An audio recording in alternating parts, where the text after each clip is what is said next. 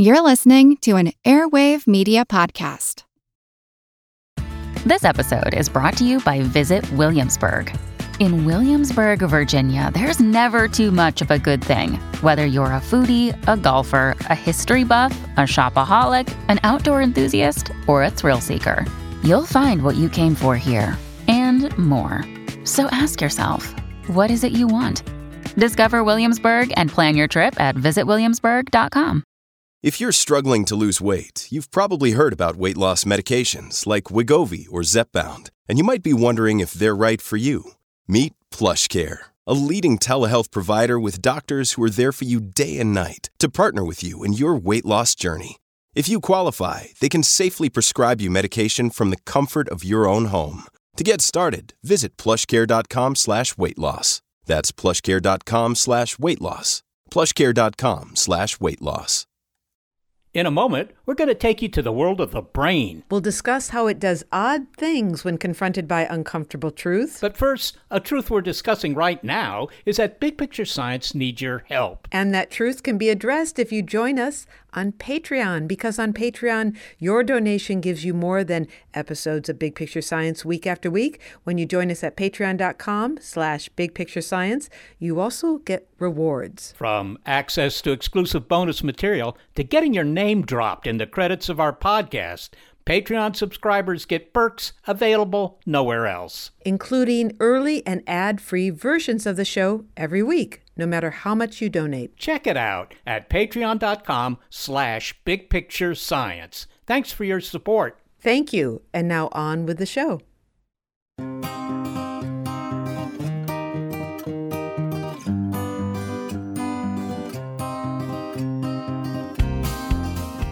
We understand that your brain may be hurting.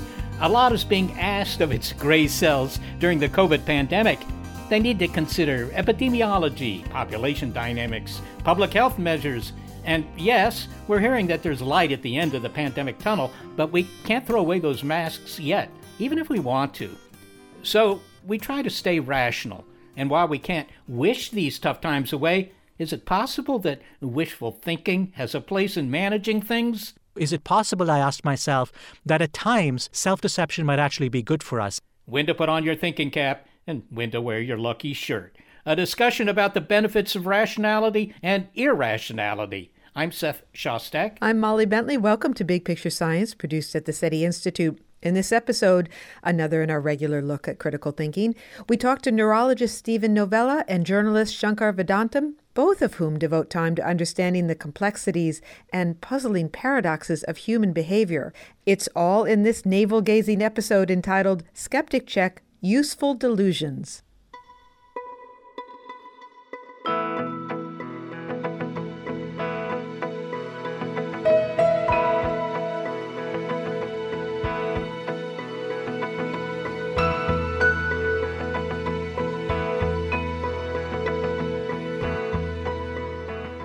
Before we talk about how delusion can help us, let's be reminded how important rational thinking is and why our brains have been asked to do an inordinate amount of it these days, and in a time of distress to behave rationally. It's been tough on some of our brains, at least those that are not used to thinking about the finer points of epidemiology or of concepts like the basic reproduction number or R naught.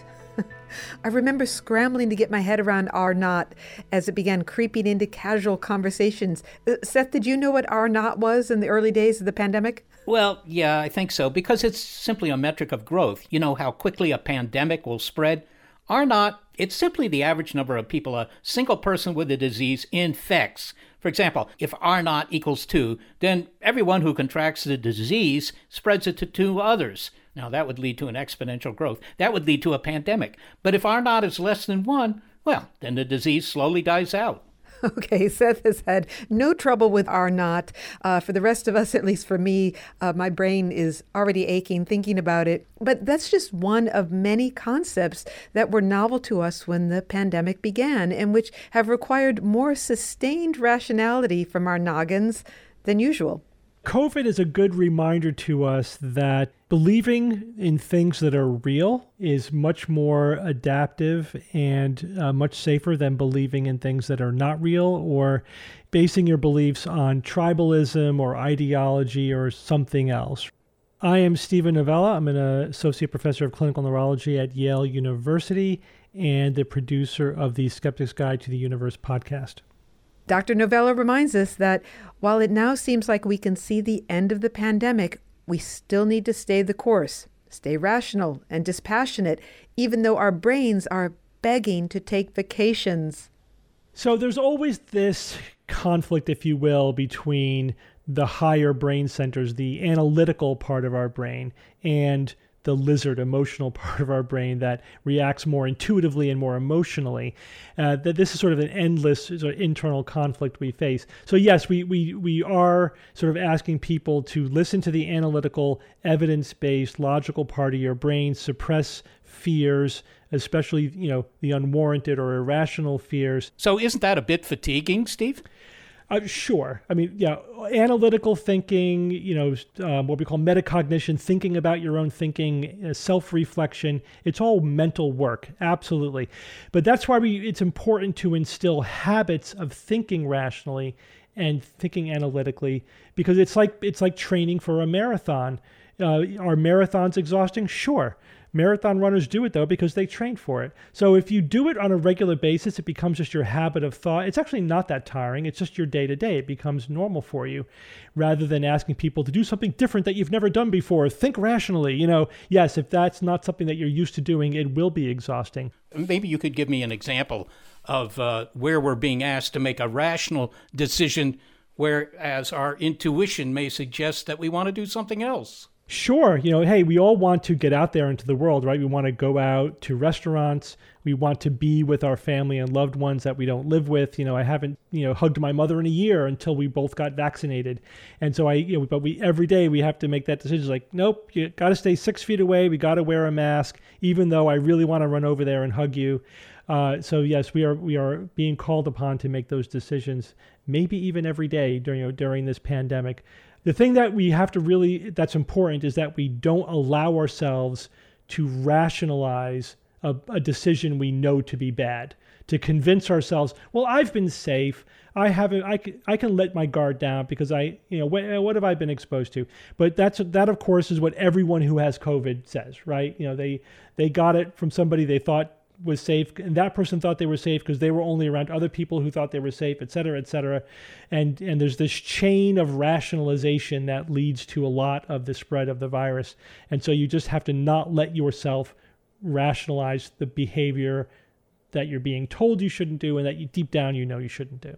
Well i mean how easy is it for the human brain to act rationally? We i think many of us tend to think of ourselves as basically rational beings and when we're not rational, that's an aberration. Is it really an aberration? So we, we like to think of ourselves as rational, but in reality, uh, psychologists say that we're semi-rational.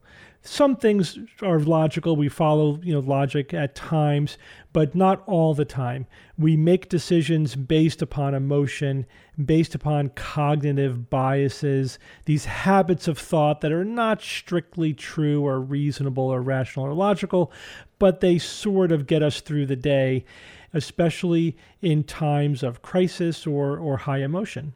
You know, we talk now about light at the end of the tunnel when it comes to the pandemic, but maybe you could discuss any possible examples of conscious decisions that will have import in terms of handling this virus still to come.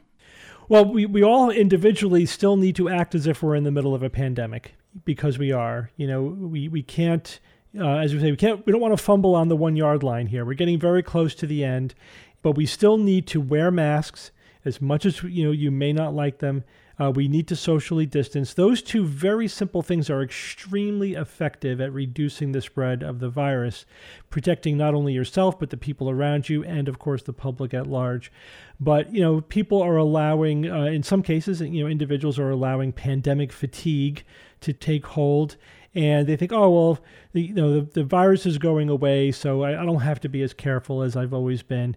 And you know, what we're seeing is in some places, and, and now in the United States, the virus can come right back. You know, infections can increase when people relax these basic uh, mechanisms of preventing spread. So uh, it's we just have to be a little bit more patient. I know that can be hard, but you know the the fact that we're close doesn't mean we're there yet.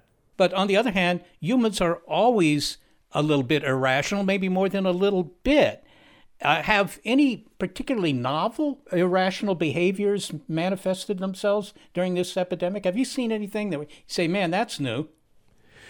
Uh, I, I, think that the the kind of irrationality we're seeing during this pandemic is more of the same. Uh, this has been around forever. I don't think there's anything brand new you know, the anti-vaccine movement, for example, has been around for just about exactly as there as long as there have been vaccines. You know, the moment they came out, there's been an anti-vaccine movement, so that's nothing new. There was an anti-mask brigade in the 1918 flu, you know, pandemic that killed you know tens of millions of people. That's nothing new. This idea of looking at common sense public health measures as an infringement on personal freedom is nothing new. So it's all themes that have existed before. It's always a matter of like how big is it are these effects going to be? And again, that's where leadership comes in. Are leaders maximizing or minimizing these irrational impulses that are always there in the background? You know, I kind of wonder, uh, as a scientist, of course, in science, you're told to follow the data. What counts is observation, measurement, right? That's what decides what you should be doing. That's what decides the truth. And I, I kind of wonder if there's anything in our natures that keeps us from doing that when it comes to a pandemic. I mean, why, why is it that we can't just do that very simple thing?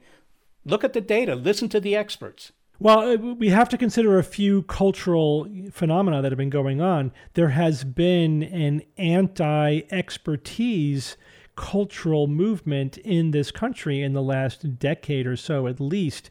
Uh, I mean, again, I think these things have always been there, but it's you know anti expertise uh, irrationality has been on the rise. You know, a lot of people also point to social media, which is is a relatively new phenomenon culturally, and certainly has been playing a role. It makes it a lot easier to spread misinformation.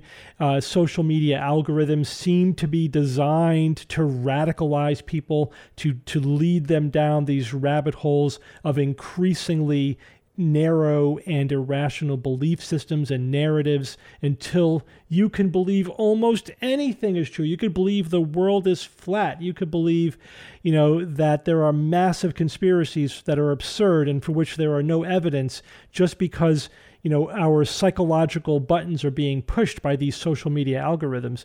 This is humanity. We've always had these buttons, but now they're just being pushed in a very, very effective and systematic way. I think that social media are certainly a metal duck, you know, just waiting to be shot at, whatever the problem happens to be. Uh, but I kind of wonder, you know, okay, the U.S. may have a failing grade in how we've handled this thing, but there are other countries that have certainly done worse. I'm thinking, for example, of the president of Tanzania. You know, he urged his citizens to pray coronavirus away, and then he died of COVID in March. Uh, there's something about the national appreciation of rationality that's coming to the fore here. there's something deep going on. Absolutely. And this is why we get concerned about the dominant narratives in our culture, even if it's something like movies and television, you know, the, the fictional stories that we tell each other, but also the dominant political memes, political narratives, political propaganda, even if you will. What is it that we value? What is it that we celebrate?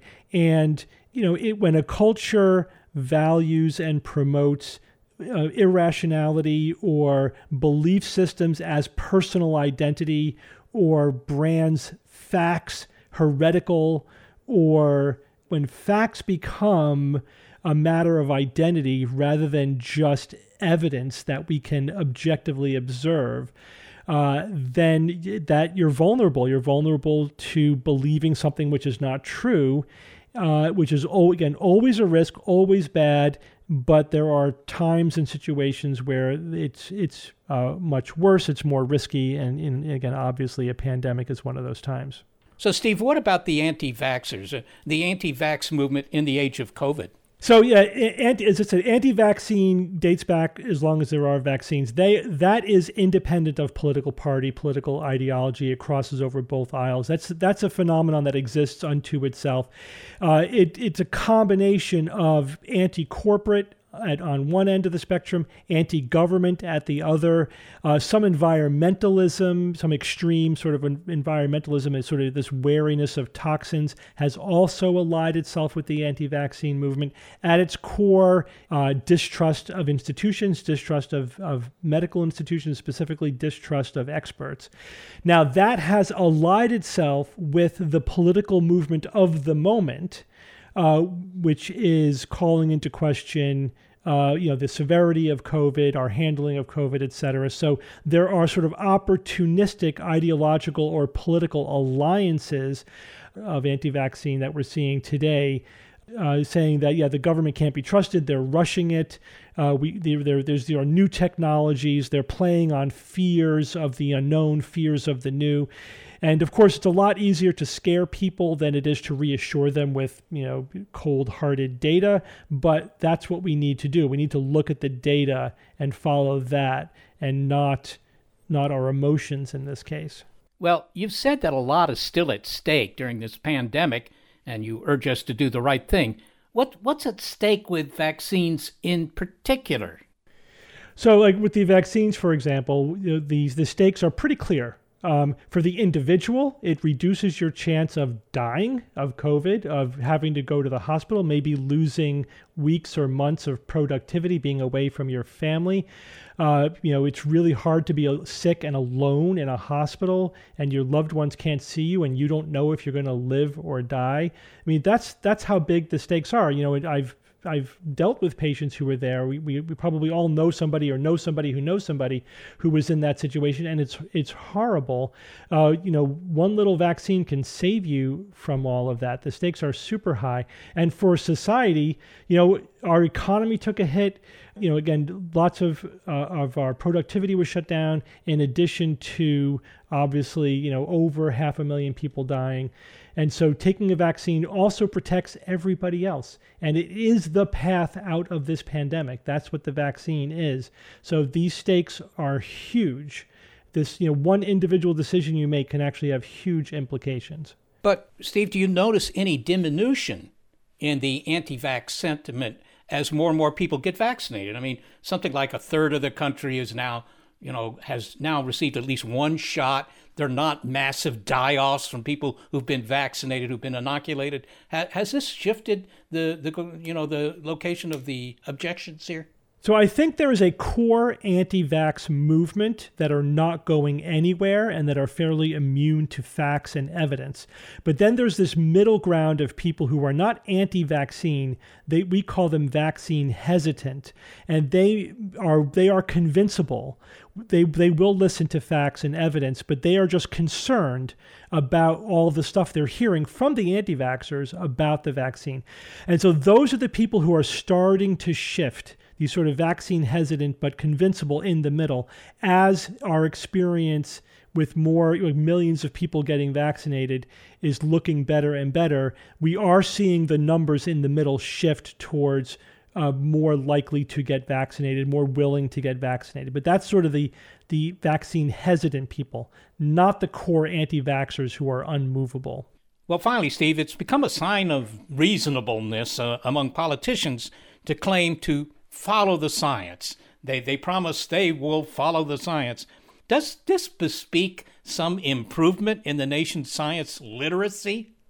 I think it's good to at least pay lip service to science and to to and and there is a lot of public faith in science. People rate scientists and science as, as something that they that they believe in and that they respect. So that remains that remains good. Uh, it's certainly better than straight up science denial or anti science. But of course, you can say that you're following the science and following the evidence and just be cherry picking the science that you want to follow. You're, you're trying to pick the, the evidence to follow you, to follow your ideology or your tribe, rather than genuinely basing what you believe on the facts, on the evidence, on the consensus of scientific and expert opinion. So it's better than nothing, but it's not good enough. We need people to actually follow the science, not just say they're going to follow the science. Steve Novella, thanks so very much for speaking with us. My pleasure. Thank you, Seth. Steven Novella is a neurologist and professor at the Yale University School of Medicine.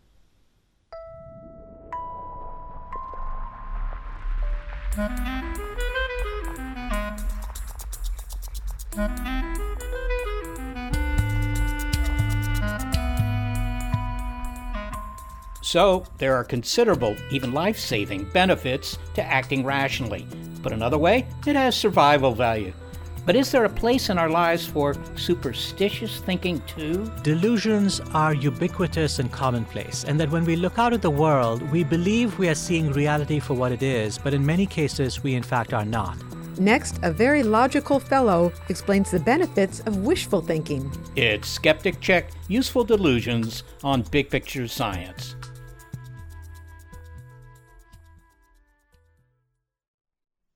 When you need mealtime inspiration, it's worth shopping Kroger, where you'll find over 30,000 mouthwatering choices that excite your inner foodie. And no matter what tasty choice you make, you'll enjoy our everyday low prices, plus extra ways to save, like digital coupons worth over $600 each week. You can also save up to $1 off per gallon at the pump with fuel points. More savings and more inspiring flavors make shopping Kroger worth it every time. Kroger, fresh for everyone. Fuel restrictions apply. So, in most cases, logic is the way to go in solving problems. Well, there's a caveat to that, and it is coming up. But for now, let's stick with rational thought. Here's one. If everyone who regularly listens to this podcast donated just a couple of bucks every month, we'd have it made. And now logic gives way to wishful thinking.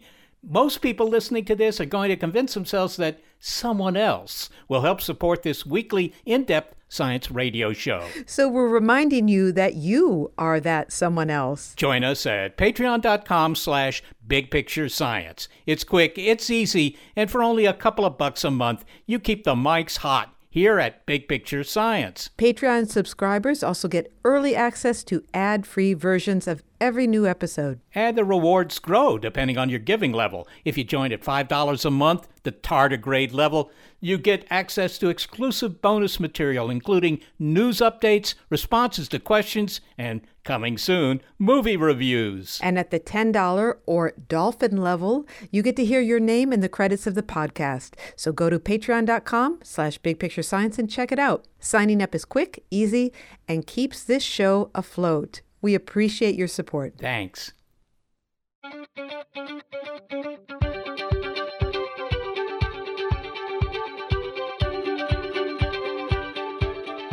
First, do no harm. Well, that's part of the Hippocratic Oath. The paradoxic oath might be self deception could sometimes help.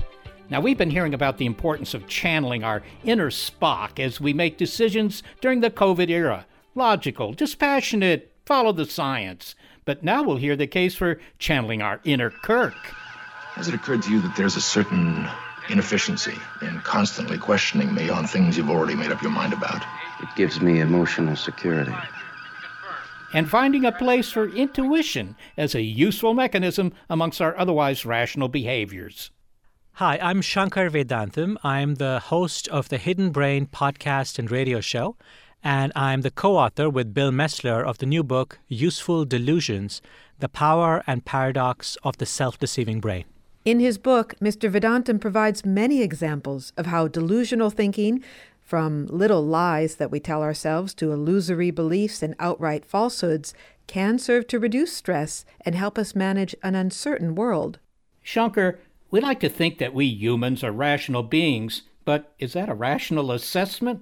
I'd like to think that I'm rational, Seth, but I've often noticed that other people are not. And I think this is a common experience that many people have, which is we think of ourselves as being logical, rational creatures. But when we look around at the world, we see all kinds of irrationality, all kinds of biases. And part of my book, I think, is an attempt to understand our experiences as we talk to friends and neighbors and hear them spout various theories, delusional theories. And we ask ourselves, how in the world could anyone possibly think that? Your thesis seems to be that, well, that behavior isn't really bad behavior. It's actually correct behavior, at least from nature's point of view. I think my point is that delusions are ubiquitous and commonplace, and that when we look out at the world, we believe we are seeing reality for what it is, but in many cases, we in fact are not. Now, I am making the contention in the book that there are many of these instances of self deception that could potentially be good for us, but I want to be very clear and make this clear right from the outset. I'm not suggesting that all self deceptions are good for us or that all delusions are good for us. In fact, there are many self deceptions and many delusions that are very, very bad for us. However, understanding that both useful delusions and dangerous delusions have the same psychological roots is very helpful, both in embracing the useful ones and in rejecting the dangerous ones. I'm going to quote you from your book. The goal is not to waste precious mental resources on the unimportant task of seeing reality accurately, but instead to focus on the far more important tasks of survival and reproduction, what evolutionary biologists call fitness. So we're the survivors of, you know, fit individuals of the past. And maybe you can give an example of kind of, in some sense, irrational behavior that increases our fitness. I can give you any number of different examples, but let me just give you one that took place just a few minutes ago. Right before I began this interview, I just had something delicious to eat. And as I was chewing, I realized that my perception of deliciousness is a delusion. Because, of course, there is no such thing as deliciousness in the outside world. Deliciousness is a layer that the brain imposes on incoming signals from our, from my taste buds. So in other words, I ate something sweet. My evolutionary ancestors, you know, over many many millions of years, realized that eating sweet things means more calories. You're more likely to survive in the event of famine. Our brains evolved to process sweet things as delicious. So when I bite into something delicious, uh, as I did a second ago, my brain processed it as being delicious, as being sweet. Now, the fact that it isn't real does not mean that it's not useful. In our evolutionary history, in fact, it was very useful to perceive certain things as sweet because that sweetness conferred a certain survival value. That's the kind of delusion that I mean when I talk about the ways in which evolution has handed down to us brains that process reality in certain ways that nudge us in certain directions. In the case of sweet foods, um, our brains are nudging us to consume high calorie foods because in our ancestral past, high calorie foods were a source of survival. But you can also see many other more profound examples of this. The relationship that parents have with their children, for example, is often marked by huge heaps of delusion where parents believe their children are the most special creatures in the entire universe, miracles beyond all miracles. And of course, this feels true to me as a parent that my child indeed is extraordinarily special, but I recognize that it's a delusion, but I also recognize it's a useful delusion because this delusion prompts me as a parent to invest in my child, to care about my child, and to endure the many difficulties and challenges of parenting. So when somebody tells me, Seth, we've got to modify your diet because I want you to eat right, what they really want me to do is eat wrong, at least from the standpoint of evolution. I mean, I mean 100,000 years ago, when our brains were being wired up, survival simply wasn't improved by having a personality like uh, Mr. Spock or Data. That's exactly right, and I and I, am not sure even separate from a ten thousand years ago. I'm not sure even today our personalities are going to be uh, we're going to be very successful if we behave like Mr. Spock or, or Data in, in real life. But but your point I think is exactly well taken. The foods that we eat are foods that we are drawn to because in our ancestral past such foods basically gave our ancestors a survival advantage. Now, our brains evolved somewhat slowly, so in some ways, our brains are still responding to stimuli that served our ancestors well. It turns out that sweet foods and high calorie foods indeed did serve our ancestors very well. They don't always serve us very well because we live in a world that has a glut of calories where sweet foods are abundant, especially in, in rich countries. And so, but the same algorithms in the brain that prompted our ancestors to go looking for sweet foods prompt me today to go looking for sweet foods. They're both delusions. You could argue that one of them was a useful delusion 10,000 years ago. Perhaps it's not so useful today. I hope you don't mind if I snack during this interview. so, you, you mentioned ritual uh, in your book. It seems that ritual is part of all human behavior, even as far back as the paleontologists could be able to discern. Is that more than just uh, you know the social pressure, the social benefit of fitting in, going along with whatever the ritual is? Do do we do that so you know, the next guy over still looks upon us kindly. Yeah, so when we think about rituals, you know, and, and rituals are so ubiquitous and widespread across human cultures. Many of us think of rituals in a religious context, but really, even in the secular world, there are all kinds of rituals. When a new president is inaugurated, there are rituals in, involved with that with that inauguration. When when a, when a quarterback throws a touchdown, the you know the quarterback points towards the heavens, or you know athletes sometimes touch the turf before entering on the field, or people cross themselves, or or, or you know raise their arms heavenward when good things happen or touch wood when when they're worried about something bad happening. All these rituals that basically on the surface of it are absurd because of course anyone who's a rationalist or a logical person would say well obviously these rituals don't accomplish anything. Touching wood cannot possibly have any effect on a bad thing not happening to you or pointing heavenward is not going to make it more likely that you're going to throw another touchdown pass. And yet all of us or many of us are drawn to these rituals a wide variety of studies have tried to understand why it is human beings are so drawn to these rituals. And I think some of the examples, some of the answers include that rituals tend to bind us to one another. When we practice rituals together with other people, we feel closer to those other people. And rituals also have a soothing uh, effect on us. Uh, they, they soothe our anxieties. When I wear the shirt of my favorite football team before the football team plays a game, I know at some level it doesn't affect the outcome of the game, but it makes me feel like I have some control control over something that actually I don't have control over. I think many people don't realize how often we engage in ritual outside of, you know, organized ritual, maybe, you know, at church or whatever. Maybe you could give an example of a common ritual other than wearing a your team's favorite shirt that most people do almost unconsciously I'll give you a very simple ritual from my own life that I've developed over the last 12 months. Uh, you know, my wife and I have started going for walks as a result of being stuck at home in a pandemic. And in the first few days, uh, first few weeks of the pandemic, we walked in all kinds of different places. We went to different, you know, we found different roads to walk on and different parks to visit.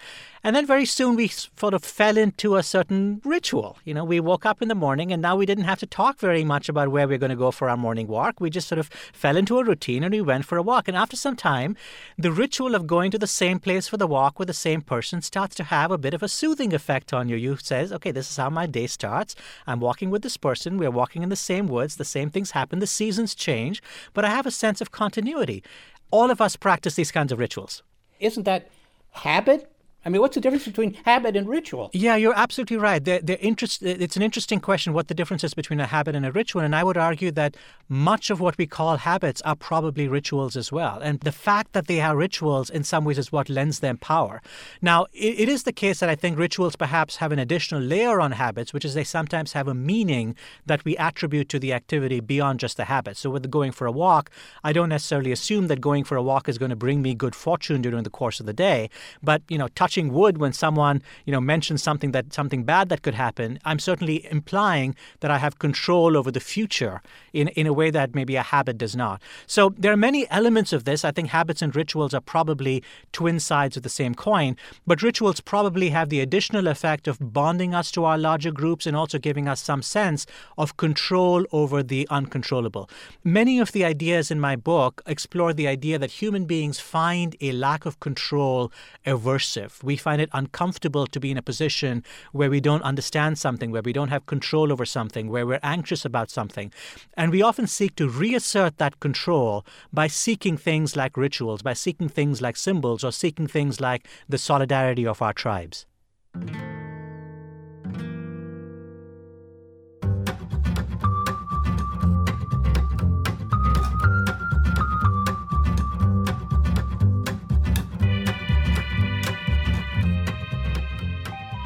Well, Seth, have you established some rituals during this uh, pandemic era that you have found particularly soothing? Well, well, yeah. One ritual is I never go out, but that's not really a ritual. That's just modified behavior. Uh, but no, nothing that I would say is specifically for the pandemic. Really, I, I, I guess I do back away from people if I have to talk to them and they're too close. Okay, see, you're still thinking quite rationally. Something that I began doing is I started to put a lot of our food in jars. I've moved beans and popcorn and even milk and put them in jars, and it just it's had a soothing effect. I never used to put things in jars. Do you, what, what do you think's going on? Why would I be doing that? Well, I don't know. Maybe you're worried that if the neighbor comes into the kitchen and, you know, sneezes, I mean, who's to say? That's the thing. It doesn't have, there's no real logic to it. It's just made me feel calmer to have some of our food in jars. Of course, no neighbor has been inside our house in, in months and months, so that's not the reason. Yeah, uh, I don't know. I guess you're just trying to can your anxieties in a way, contain them. I, I like that. I, I, I like that. Maybe that is what it is. Well, I'll have to say, it makes me feel like some things are manageable at a time when so much feels like it is not.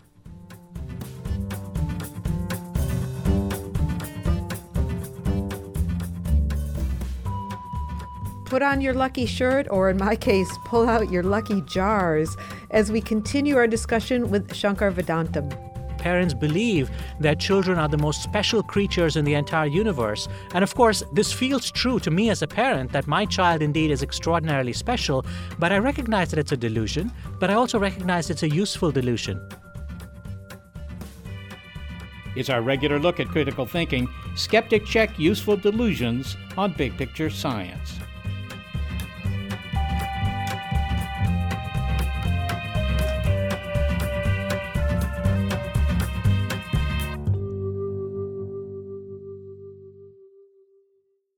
Hello, everyone. You may recognize me as Gabby from the History of Everything podcast. And my name is Brenna, and you don't recognize me from anything yet. Together, we're two scientists who explore all of the weird little questions and conspiracies of the universe in our new podcast, Mystery of Everything. Everything has an explanation. We hope. But That is what we're here to figure out. We will dive into the science behind many popular conspiracy theories, such as vaccines causing autism, flat earth theory, and was the moon landing fake? And if so, why the heck would anyone even do that? But it's not just conspiracies. There's a lot of cool mysteries that we will attempt to use science to explain, such as near death experiences, what made the Vikings go berserk, and can I control my co host with MK Ultra? Wait, what? anyway, make sure to check out the Mystery of Everything podcast everywhere where you find your podcasts.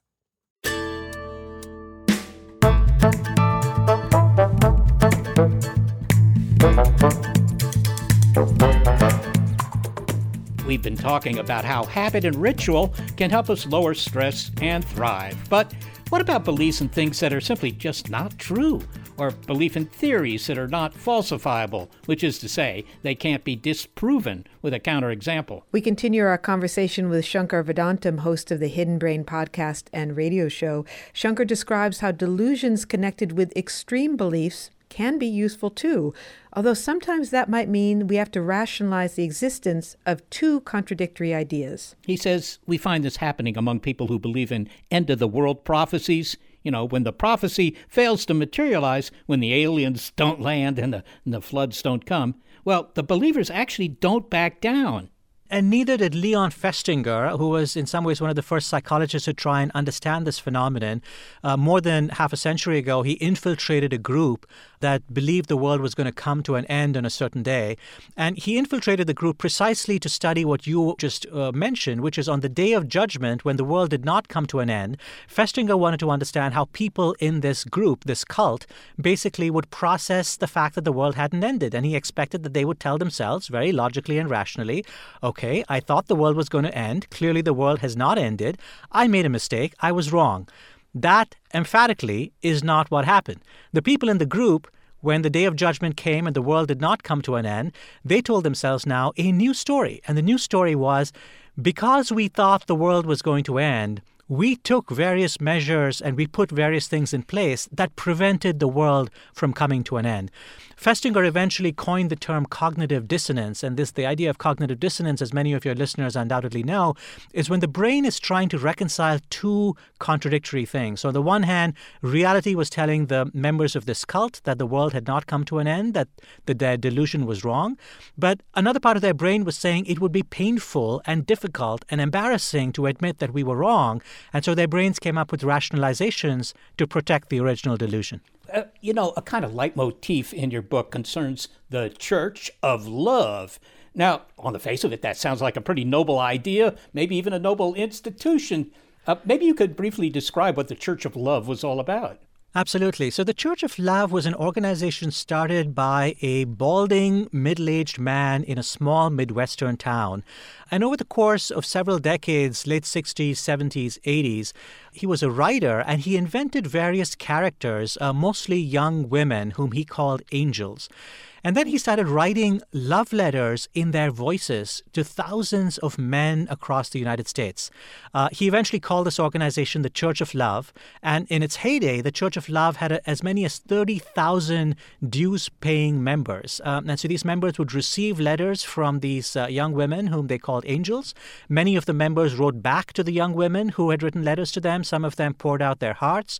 Over the course of weeks and months and sometimes years, some of the members fell in love with the women they thought they were corresponding with, even though they had never spoken to the women or met them in person.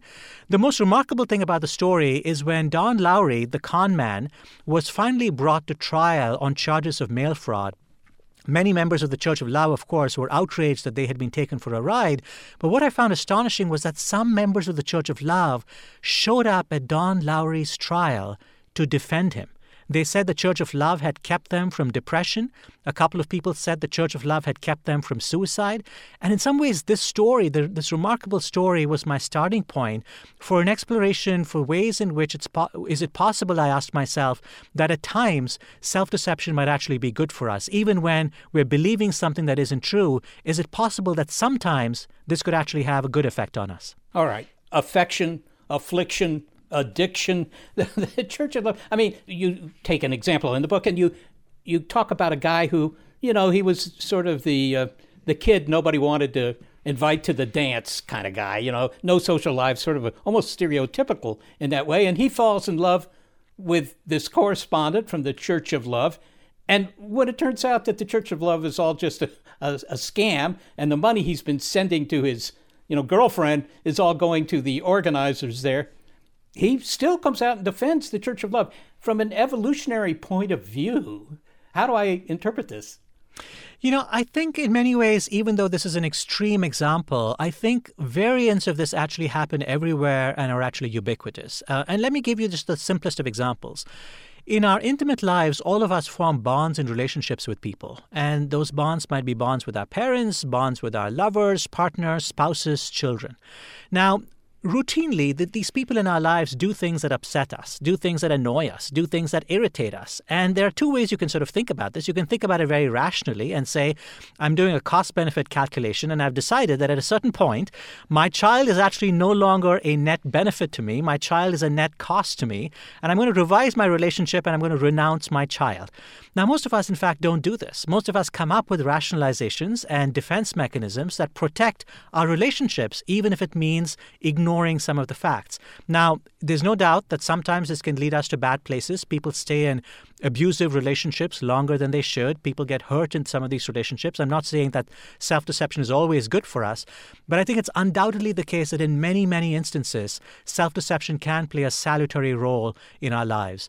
Uh, imagine for a moment, Seth, that you could visit every couple getting married in the United States over the course of the next year. And you went up to them on their wedding day and you asked them, What do you think the probability is that you're going to get divorced? What do you think the answers are going to be? Do you think the answers are 50% of the couples getting married will tell you that their marriage is likely to end in divorce? If they are statisticians, if they are logical, if they're rational, if they know the facts, they would in fact tell you just that. But almost no one would tell you that. Now, you could argue that that's a dangerous delusion because people enter into marriage with you know rose-colored glasses. But I would argue that this delusion is actually very valuable to have. It actually helps that people enter into marriages with the full expectation that they're going to spend a lifetime with this person. Their belief, their trust, their love for this other person is one of the reasons the relationship endures. There is a reason we have the phrase "love is blind." Now, in the case of the Church of Love, perhaps that blindness was taken to an extreme, but I would argue that there, but for the grace of God, go all of us. There was one other very interesting example that you mentioned uh, in the book, and that is the bulletproof shirt. As an example of a very well practiced ritual, maybe you can tell me what the bulletproof shirt was. I mean, it sounds a little self explanatory, but, you know, why is it remarkable? Yeah, ever since the firearm was invented, various rituals have arisen around the world involving bulletproofing rituals, uh, where some people have said, you know, wearing this shirt can basically protect me against the trajectory of a bullet. Other people have said, you know, here's a charm that you wear that makes you invulnerable to bullets. And of course, you know, Hollywood has played with the idea of, of people who are able to catch bullets in their teeth or or duck bullets that are being fired at them. All kinds of beliefs we have about how we can dodge a bullet that's traveling faster than we can see or you know traveling even before we can hear the sound of the report of the gun going off. So when we see these rituals and these beliefs around the world, you can say on the one hand, people are delusional and people believe things that are crazy. Because if anything is falsifiable in terms of a scientific theory, you would imagine that a bulletproofing ritual is extremely falsifiable. If you believe in a bulletproofing ritual and someone fires a gun at you, you have very, very strong evidence to falsify your hypothesis. So, yet, why do these rituals and why do these beliefs persist? And of course, I think in many cases, they arise because people are experiencing moments of great vulnerability or moments of great harm, and they don't have the capacity to do, actually do anything to protect themselves. I describe an unusual story involving a, a village in Africa that a couple of economists studied, where uh, the village was under raids from these militant groups that were really, you know, harming people in the most vicious way imaginable. And an elder in the tribe came up with a ritual that was supposed to be a bulletproofing ritual that would protect the youngsters in the village from being harmed by the bullets of these of these raiders. And of course, what, what happened as a result of people's belief in, in this ritual is that the next time the militants came to attack the village, many young people actually stood up and started fighting back against the militants because they believed that they would be protected against the, the, the, the hail of bullets. Now, of course, this did not end well for many people. Many of them died, but when they died, people told themselves stories that, in fact, they had not implemented the details of the ritual properly, which is why they died. But the fact they were willing to stand up and fight meant that, at least in this particular case, the militants started to avoid attacking this village because they said there's something about these crazy villagers, even though we have guns and they don't, they're willing to stand up and fight us. Let's stop bothering with this village. So, in a very practical sense, this bulletproofing ritual in some ways accomplished what it was the village wanted to see happen, which is the, the raids on the village came to an end. Now, it didn't come to an end because the ritual actually made people bulletproof, but it came to an end because the bulletproofing ritual produced psychological consequences that ended up having real consequences. Let's take an example of psychological consequences of encouraging a delusion that can help in very personal circumstances I'm thinking of the emotional value of telling someone that things are going to be okay, even if you privately have doubts. Is it okay to encourage a delusion? Yeah, let me give you an even more extreme example, Seth. Let's say someone is in your home, uh, and maybe this is a loved one or a, or a colleague, and, and they tell you that they're suffering from a terminal illness and they tell you that they're about the, the, the diagnosis is that they're going to die in three weeks' time. They're, they're deeply anxious about it. But a belief in a higher power, a belief in an afterlife, is comforting them because they believe that there is going to be a future where they will be reunited with other friends and family, and one day they will see their present friends and family in the afterlife. Let's say if you're a, card carrying skeptic and you're not a believer in the afterlife and you don't believe there's going to be an afterlife, what is your obligation and responsibility at this moment? Now, you could argue my only obligation and responsibility is to the facts as I see them, and therefore my obligation is to tell you, you know, you're delusional in thinking that there's going to be an afterlife. There really is no afterlife. And yes, you, the last three weeks of your life are going to be filled with terror, but soon it's going to be over and then you won't have anything to worry about. Or do you tell people, yes, you know, I understand where you're coming from and I can hear you. You don't actually necessarily have to agree with them, but I think the question is do you actually denigrate their views? Um, many years ago, I was having a conversation with uh, the the evolutionary biologist and the writer Richard Dawkins, and I asked this very question to him because he just he was in the process, in fact, of completing his book, The God Delusion. It hadn't yet come out at the time, and I put this question to him, and Dawkins was silent, and he was silent partly because it really is a very difficult question because it pits two very important human constituencies against one another, and the first constituency is to tell the truth, be honest, be factual, and the second constituency is to be kind and to be compassionate. And I think both those things are simultaneously true. To be a good human involves being willing to tell people the truth, even when the truth sometimes hurts. But sometimes being a good human also involves extending empathy and compassion to people. And I know, speaking just for myself, in my 20s and 30s, I probably would have erred on the side of just saying the brutal facts, no matter what the consequences. And as I've grown older, I've, I think I have mellowed to some extent, and I've said empathy and compassion might in some ways be more important, especially when it's not doing any harm. Uh, if, if, if believing in an afterlife is giving people false hope that they're going to live for 20 years instead of two months, that might be problematic. But if believing in an afterlife is going to make the last two months of someone's life more tolerable, I say I'm all for it. Okay, Shankar, I hear that we don't always want to behave like Mr. Spock, but, you know, behave more humanely. But I'm also a member of a skeptics organization, and I'm a serious advocate for science literacy. So, finally, I mean, you kind of make it sound as if laboring for a totally rational view of the world is kind of swimming upstream, and maybe always will be. Yeah, I think it is. And I say it with sadness because I think I'm actually a member of your club. I, I, am a rationalist and a logical person at heart, and I really would love to live in a world where everything was decided by science and science could tell us what the right thing was to do and people would follow the results of peer reviewed studies.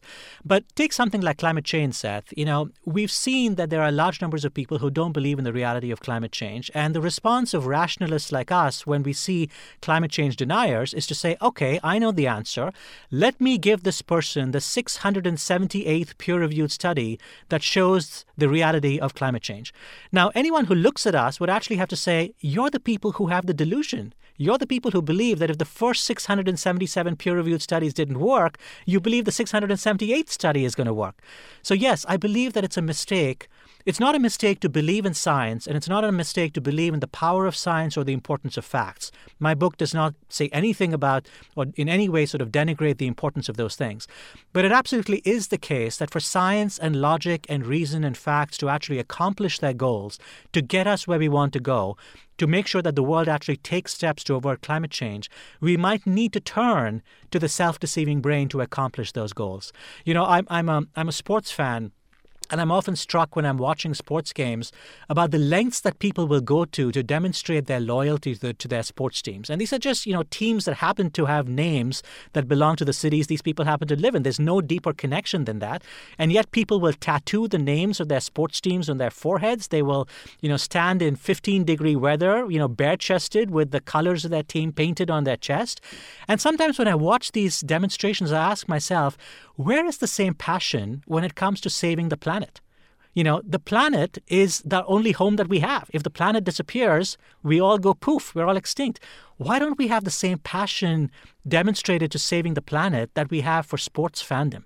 And you have to ask yourself the question is sports fandom elicited by giving people studies? Is it elicited by giving people facts? Or is it elicited by giving people symbols, stories, tribes, and narratives that pull people in to wanting to support a certain cause? Well, I have to say, Shankar, that it's been uh, interesting to speak with you. I, I attribute that to the uh, lucky shirt that I'm wearing and my lucky socks. And I want to thank you so very much for speaking with us.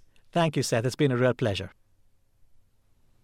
Shankar Vedantam is the host of the Hidden Brain podcast and radio show and the co author of Useful Delusions The Power and Paradox of the Self Deceiving Brain. Well, Seth, as we consider the big picture here, there was one thing that really struck me, and it may seem like a detail, but that both Steve and Shankar talked about the usefulness of habits. Steve Novella talked about the important habit of thinking rationally in a pandemic, and Shankar talked about the soothing habits that help us manage stress. Yes, but Shankar also said that whether a delusion is one that you can, you know, tolerate or whether it's one that is harmful to you, they both can please us. And I think that that's a really key statement because that shows that the devil is in the details. It's hard for us to know what to believe and what we shouldn't believe because every delusion pleases us. That's right. But I, I must say that I was somewhat pleased, and I don't know why, by the argument that not all delusions, they may be wrong, but not all delusions are bad.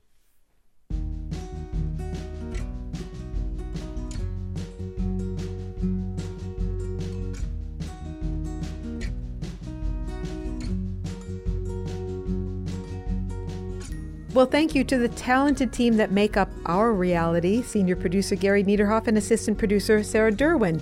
I'm executive producer of Big Picture Science, Molly Bentley. Thanks also to financial support from Reno Shulsky David and Sammy David, and to the William K. Bowes Jr. Foundation.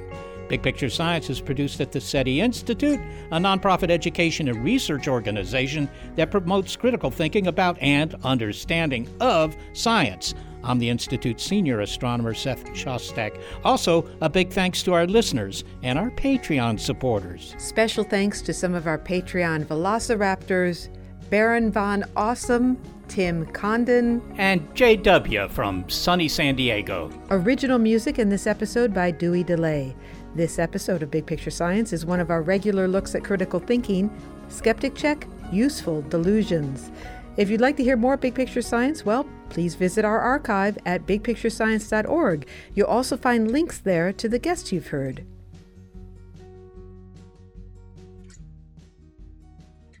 Skeptic Check is brought to you thanks to a generous grant from the Trimberger Family Foundation. At the Trimberger Family Foundation, we hold that skepticism is a lamp that lights the way to truth. Trimberger.org.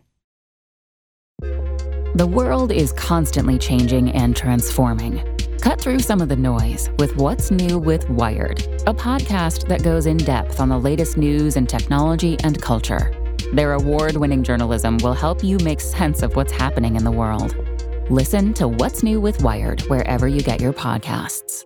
That's What's New with Wired wherever you get your podcasts. Tech moves fast. So keep pace with the Daily Crunch podcast from TechCrunch. With new episodes every day, this podcast will give you a quick overview on everything you need and should know about startups, new tech, regulations, and more. Listen to TechCrunch Daily Crunch now, wherever you get your podcasts. That's TechCrunch Daily Crunch, wherever you get your podcasts.